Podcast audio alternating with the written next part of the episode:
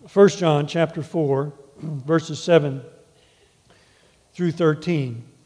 And if you've been going with me through 1 John, you know that this is not the first time that he has addressed this particular subject of love.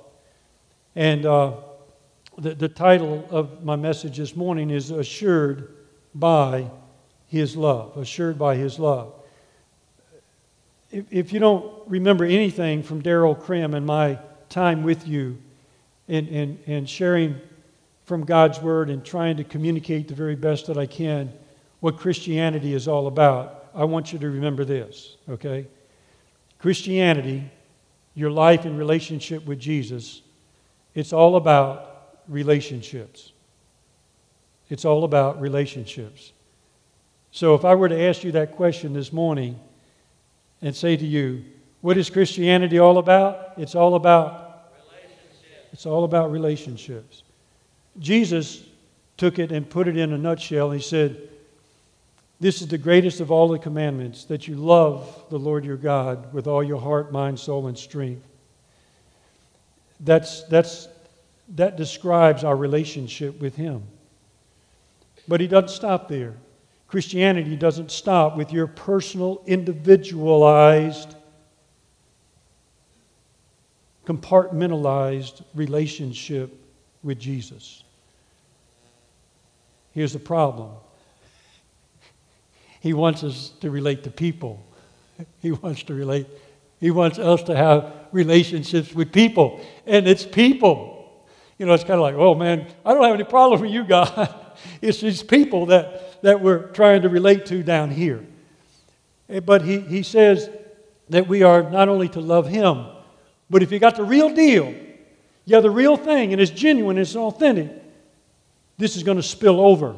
Not only are you going to have a right relationship with, with me, but you're going to have a right relationship, Darryl, with your wife. You're going to have a right relationship with your kids.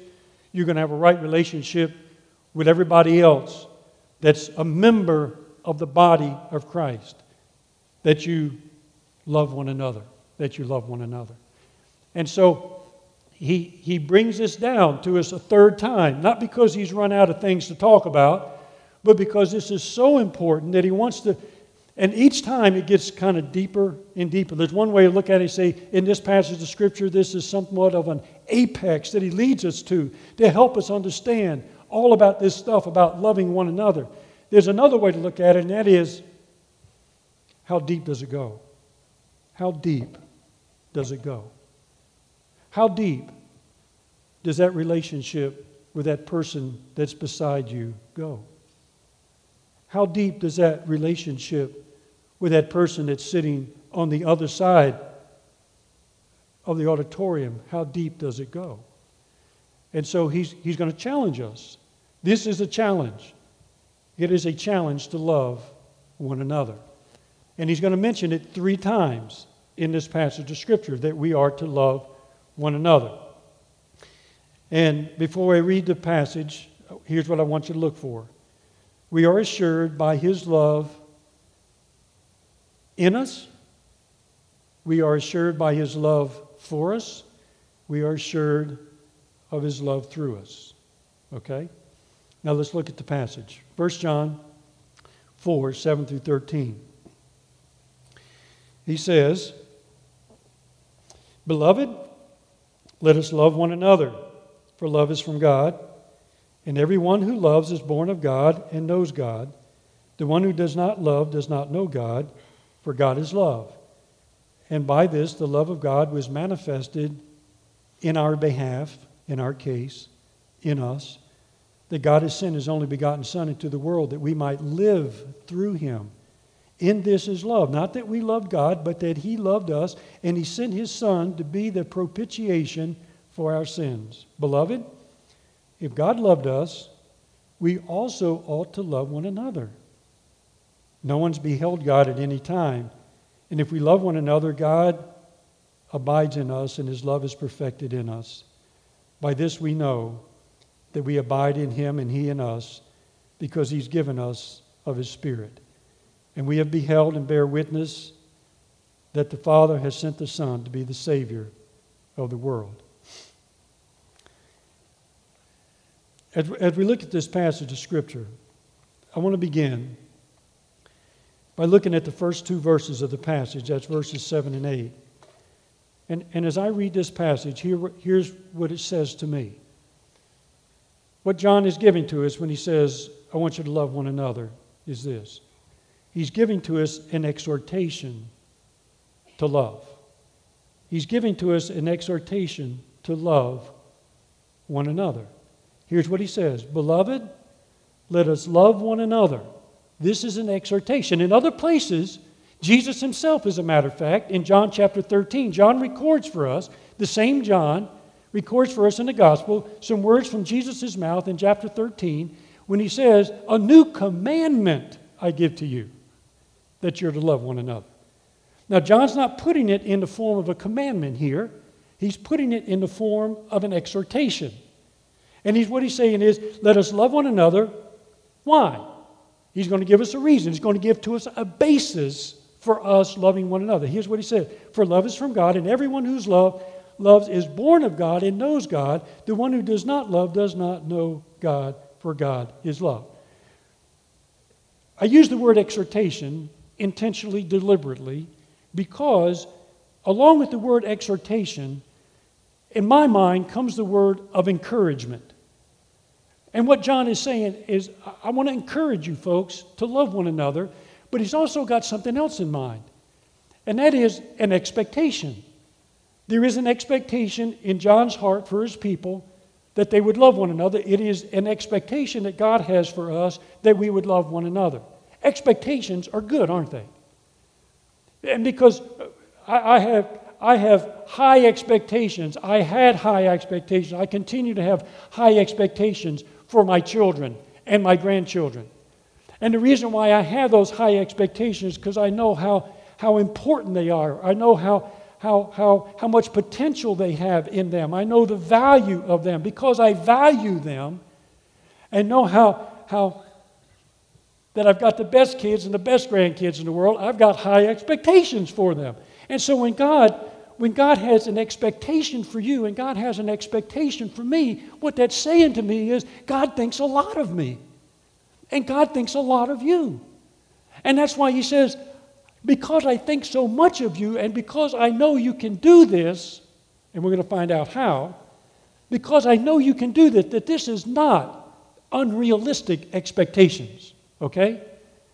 You, you, you got to frame that in your mind, that you got to understand this expectation that he lays out to us is not an unrealistic expectation. It is to be a fulfilled expectation because of all that God has done for us and in us and through us. And so, this is an exhortation to love. And here's the basis of it. Here's his basis for this expectation, this exhortation, this encouragement, is because this is all about this is all about God's love in you. It's all about God's love in you. You see, this love that he's talking about right here is, is a special word that's used to qualify a special kind of love. Many of you have heard this word. It's the word agape, and it's associated with a God like love. It's not to say that the lost person, it's not to say that the person that doesn't have a relationship with Jesus can't be a loving person. As a matter of fact, we even have a, a, a city that is, is, is called Philadelphia. and they call it the, the city of what? Brotherly love. I've meant to look up how many homicides there were in that city of brotherly love. And I, and I meant to look up the crime rate in the city of brotherly love. And I meant to look up the abuse rate in the city of brotherly love. But just, on, just as a human being, just as a human being, we ought to be loving towards one another. But this is not a phileo love. This is not a brotherly love like they ought to have in Philadelphia and in Roanoke, Virginia. But it ought to be a godlike love. This is an agape love. This is big. This is big. This is the kind of love that you cannot fulfill on your own. You don't have the power, you don't have the resources within yourself to show this kind of love towards somebody else. And, and, if, and if you don't know about that, you hadn't met somebody that's difficult to love. And, and, and, and so he's saying to us here, he's saying, this is the kind of love that comes only when God is in you. Because the distinguishing qualities of this particular love, first of all, this kind of love, John tells us, it originates in God. It originates in God. Here's what he says He said, We are to love one another. Why? Because love is from where? It's from God. It's from God. That's the basis of it. Now, two guys here, me and, and one other person. Okay, and and uh, this this person over here, we, we can begin to have a, a love relationship with one another based on, well, maybe this person and I have the same interests together.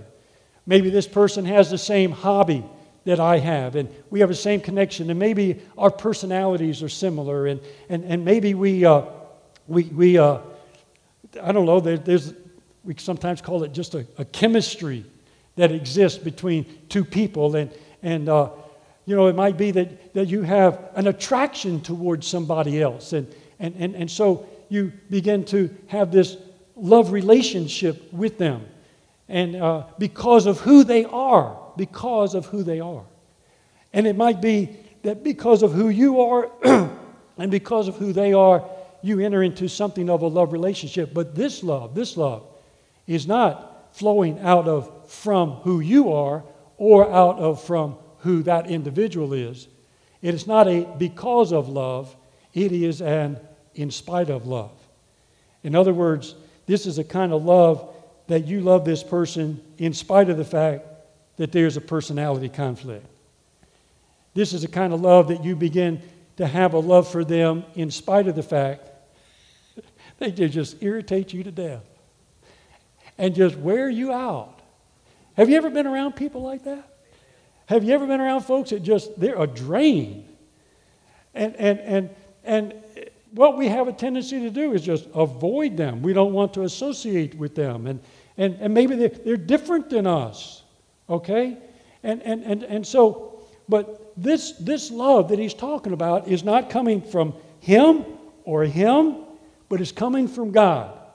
It's coming, it originates in God and it flows from God. It flows from God. It comes from this word for knowing.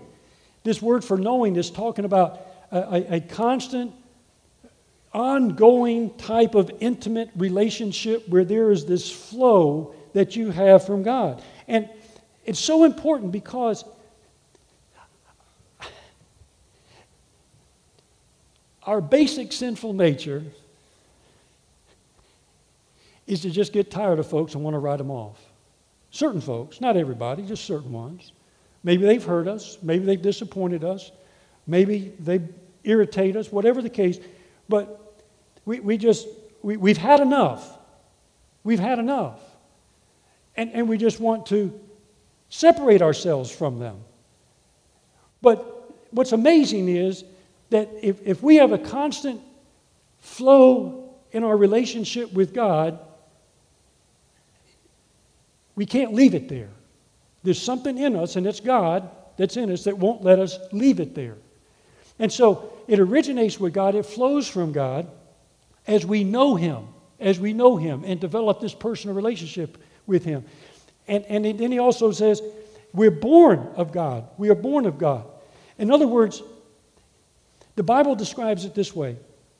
We, we talk about a born again experience. Well, we know that when a birth takes place, when conception takes place, when life begins to live, it means that the, the, the seed of man and the egg of the woman unite and, and, and life begins in, in that person. Well, the seed of God, the seed of God, Jesus is the seed of God it is, is placed in our life, it's united in faith, and life begins. Life begins. And it's a brand new life. And it's a life that we would not normally have within our own resources. It's a life that's, that God puts Himself within us. In other words, what happens to us is when we're born again, when we're born again, we become God's children. And here's what happens it's, and, and this is what assures us that we are now God's children there's something in us, we get God's DNA. We get God's DNA. And, and His DNA is now in us, and we find ourselves loving people who we would not normally love, and we love them in ways that we would not normally love them. And so he associates this, this exhortation, this expectation, this encouragement, and helps us understand that this whole basis of all this, you can do this, we can do this because it's God in us. It's in us. He's flowing in us. He, uh, he, he, he has caused us to be born again, and He's given to us nothing less than the love that He has for other people. And so that's the exhortation. But then there's the expression of love. There's the expression of love. And, and when we think of the expression of love, I want you to look at these two verses, verses, verses 9 and verses 10. And I want you to see how these two verses right here show us the expression of God's love for you. Okay? God's expression of his love for you. And here's where it goes. By this, the love of God was manifested in our case. Okay? Uh, this is how God shows his love among us. That God sent his only begotten Son into the world that we might have life through him. And in this is love. Not that we love God, but that he loved us and he sent his Son to be the propitiation. Y'all got that word? Say that with me propitiation. Oh, it's pretty rough. It's a tough one, but we're going to hit that in just a moment. The propitiation for our sins. Another, okay. All right, all right, John. All right, God. Okay, Holy Spirit, you're telling me I'm, I'm to love one another. I got to know what that looks like. Manifest that for me. Give me a role model. Give me an example, okay? And, and, and here's where John goes. He says, with nothing less, nothing less than the kind of love that God manifested to you. So let's look at the kind of love that God manifested to us. First of all, it's the kind of love that shows initiative. It's the kind of love that shows initiative. He, he says repeatedly, This is the God, this is the love that God sent his only begotten Son into the world that we might, that we might know him that this love, He loved us and He sent His Son to us to be the propitiation for our sin. So, what I want you to see here is that this is God taking the initiative to love you. In other words, God was not waiting for you to come to Him. He took the initiative and He came to you where you were. He sent His Son to you. Now, we love Him in verse 19. Why? Because He first loved us. Okay? And so the whole concept, the whole concept of, of getting a picture of this love where these two people are trying to relate to one another and there's some issues going on. And so God's saying to us, we need to love one another the same way that God, we need to show initiative in that. In other words, don't just hang around and wait for that other person to come to you, that you go to them where they are, where they are in love. Not only does it show initiative, but secondly, it shows sacrifice. It shows sacrifice. Here's what he says He sent his son, initiative, to be the propitiation for our sins. Let me see if I can explain this to you. Anytime, first of all, you, we need to understand who we are because of our sin. Because of our sin, the Bible says that we are the enemies of God. The enemies of God. We, we have disobeyed Him. We, uh, we have gone our own way. We, uh, our attitude and our actions have alienated us from Him. We are hostile towards Him. And so we are His enemies. But God demonstrates His love towards us in that while we were yet sinners, and later on in the next verse, He talks about us being enemies, He came to us. He came to us. Now, anytime, anytime that somebody hurts you hurts me, does something wrong, an injustice, or whatever the case might be, there's something that starts to swell up within us. And what is that? it makes you angry, makes you angry. There is a certain wrath that we begin to have. It's not always a holy wrath, okay? It might be a very unholy wrath based on not all the information or whatever the case might be, but, but there's a, this, this wrath that begins to build up and it comes out in the form of bitterness, resentment, and all kinds of garbage. We, we, we understand that. And, and, and so when we sin against God, the Bible teaches us that there is a wrath of God. And the wrath of God is, is, is against those of us who are sinners because we have deeply offended God, and our deep offense of God has aroused the wrath of God, and that's what we are due is the wrath of God. And, and, and so we got to deal with the wrath of God. Now, this word propitiatory sacrifice means a sacrifice that is being placed, being offered for the purpose of satisfying the wrath of the offended one. And, and, and so, what he's saying here is what God has done for us, we have aroused his wrath because of our disobedience and our sin. And if we don't, if, if something's not done about that, if that wrath is not satisfied, then we're going to have to deal with the wrath of God. And so, how can, can, we, can we appease, can we satisfy the wrath of God on our own efforts? Absolutely not. Because of all of our righteousness is as filthy rags before Him. And so, what God has done is, God has offered a sacrifice on His behalf of Himself, what He's offered for us to take the wrath, His own wrath upon Himself. And so that's why we see Jesus hanging on the cross. That's why we see Jesus absorbing the wrath of God and saying, Jesus said, My God, my God, why hast thou forsaken me? Because the wrath of God that was deserved for us, that we deserve, went upon him. And so, and so God took the wrath upon himself. That is love. That is love. And so, there are those of us, in taking all of that, we would wonder, well, to what extent am I willing to sacrifice because of the wrong that somebody's done me?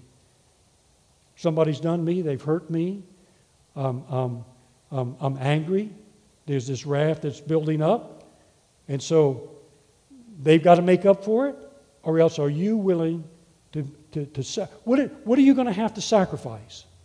What are you going to have to sacrifice? Somebody's got to make a sacrifice for that. Either that person or you has got to make a payment for that. Who's going to be? And what he's saying here is if we express the love of God to one another, we're willing to make that sacrifice, whatever it costs, whatever it takes. What did it take for Jesus? Or what did it take for God? It, it, it cost him his only begotten Son. And so he's saying, I'm not drawing the line anywhere. I'm giving everything I've got because of that. And so we have to do the same thing in our relationships with others. And so that's the expression of love, which is God's love for us. But it doesn't stop with God's love for us. He wants to take he wants us to take it not only personally, but he wants us to show it towards others as well. And then there's the embodiment of love, and this is God's love through us. Here's what he says in verses 11, 12, and 13. Beloved, if God so loved us, we ought also to love one another. We. No one has seen God at any time. But if we love one another, God abides in us, and his love is perfected in us. In other words, it's brought to its intended goal. That's what this idea of perfection is. It is, is God puts his love within you. You begin to experience God's love, but God does not intend it to stay within you so that you can go through life and say, Yes, I feel loved by God. I know I'm loved by God. I know I'm a believer because he's loved me so much. He's, he's put that in you so that we might express it to those around us. That's the embodiment of God's love. This is God's love through us. By this we know that we abide in Him and He in us because He's given us His Spirit. When this takes place, when this takes place, this is the proof of His presence in your life. This is the proof of His presence in your life. When you begin to embody this, and it's not pretend, it, it's the real thing. It's flowing from God. And, and, you, and, and He's the one that, that's, that's leading you to love people in this way. That is proof of His presence abiding in you. Not only to ourselves as assurance of our relationship, but also to those around us. But secondly, it's a powerful witness to the world. It's a powerful witness to the world. I, I, I want to close by just sharing this little story with you. I think it'll fit. it just kind of came to my mind. Uh, about 15 years ago, about 15 years ago, I, I, Susan and I bought a piece of property up in uh, Bedford County. And uh, we, we had, had, some, had some vision for that of putting a little cabin on that and kind of a nice little getaway. We like the outdoors and that kind of thing. And, and so it, it was just a raw piece of property, and, and, and we, we bought that. And uh, one day I got a phone call from uh, my neighbor. So I pick up the phone, and my first contact with my neighbor, he cussed me out. He cussed me out. Uh, man, I mean, he let me have it. I thought, whoa, what have I got myself into here?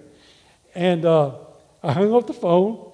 And of course, it's 15 years ago, so I don't remember exactly what I had to say, but I, I do remember saying to, to I said, you know, I think this guy, when people found out I bought a piece of property living, that's next door to him, they said, wow, he's got quite a reputation.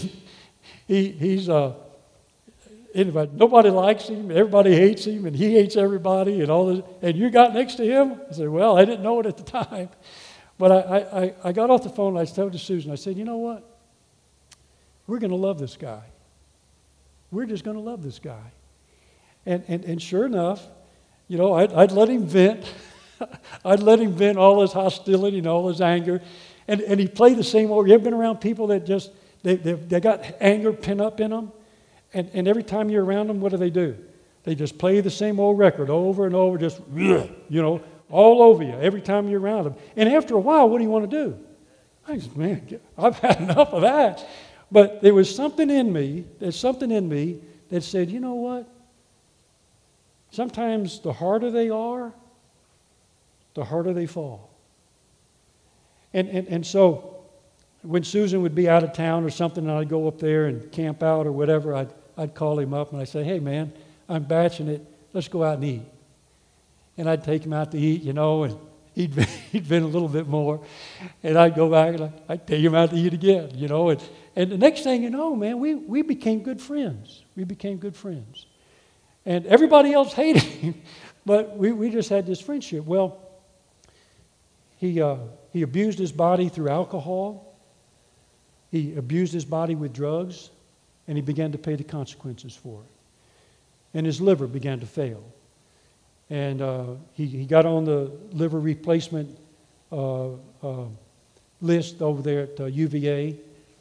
And uh, his health just continued to, to, to go down.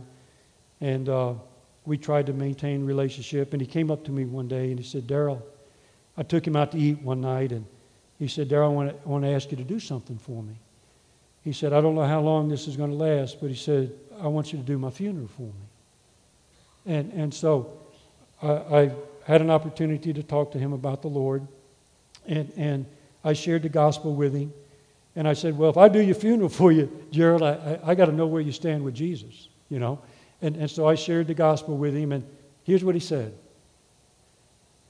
I'm not ready yet. I'm not ready yet. I went, Whoa. Do you understand how big this is, Gerald? Do you understand this? How can anybody sit there and say, I'm not ready yet? All that, all that God's willing to do for you and forgive you and all this garbage and stuff that's been in your life. He's, anyway, I'm not ready yet. So that was, his, that was his posture for years, for several years.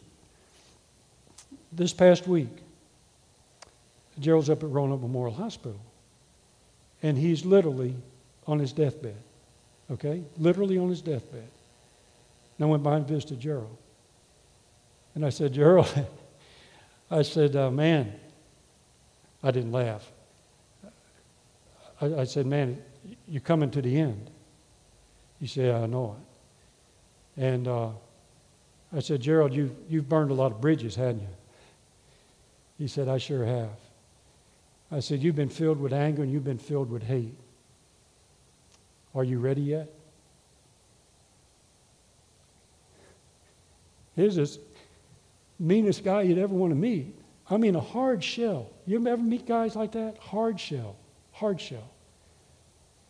Tears start coming down his face. And I said, Do you know?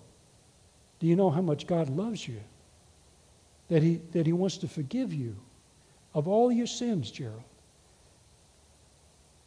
I said, Do you want to receive him? Are you ready yet? And he said, I am. And so, and so we, we, we prayed together. I voiced the prayer, he repeated it after me. He died just, uh, he, he died, I guess, uh, Thursday. He died Thursday morning. But why do I share that story with you? I'm a human being just like you. How do you feel towards people that cuss you out? huh? What's, what's your first reaction? I know what my first reaction typically is typically, and I, and, I, and I honestly say that, typically, my first reaction to somebody who, who dumps that garbage on me, I don't want anything to do with them. Okay?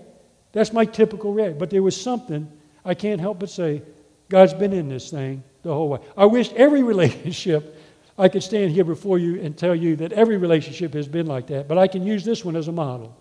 And I can say that what, what I began to sense was that God wanted to embody me with a love with, with, with, a guy that's just absolutely filled with hate and resentment because God had a plan for him to come to him in the future. And who knows? I did not know at the time, but that I was the guy that God could use to help him come to know. Are you the person? Are you the person? Whether it's somebody in the church that's dealing with stuff in their life, that's got them filled with anger and bitterness and, and hatred. But, but how do we relate to it? So, do we see the power and the magnitude of what John is saying here? John is saying to us, Whoa, love one another. Why? Because. Because nobody has seen God at any time. So, what's the implication? They can't see God physically, but they can begin to experience God as they begin to experience the love that his people show towards each other and towards him. And so, all of this, this, this exhortation, this admonition, and yes, Jesus gives it to us in the form of a command, that this, this cannot be fulfilled on your own. This level of love, to go to this place in your relationships with others, you cannot do this on your own. You can't do it independently within your own resources because I promise you, God will put somebody in your life at some point in time or another that will test that. and, and, and, and He'll lead you to the point to make you realize that you can't do this on your own, that you need God to love that other person. But here's something else. And there's some of you that are at that place, and there's some of you that want to turn to God and ask you, ask Him to fill you with His love. But here's another thing. You can't do this on your own.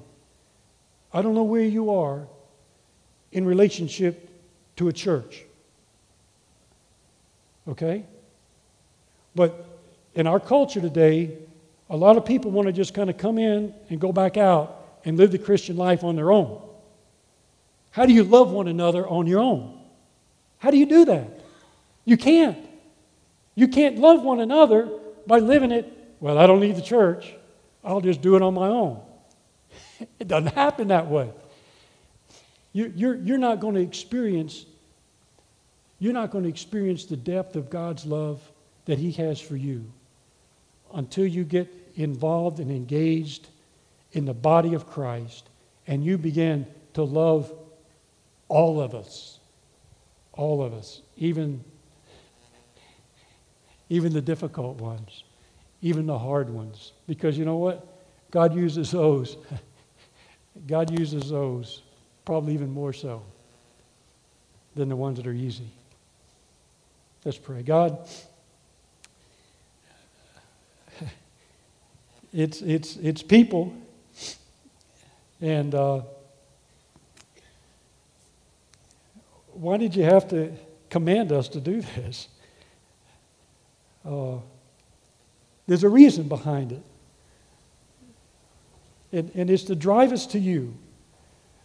And, and God, what a, what, a, what a great home it is. What a great home it is when family members in that home love one another. God, what a great church it is when the members love one another. God, what a great testimony it is to a watching world who doesn't know anything about it. Heavenly Father, there are those among us here today that want to cry out to you and say, Lord Jesus, come into my heart.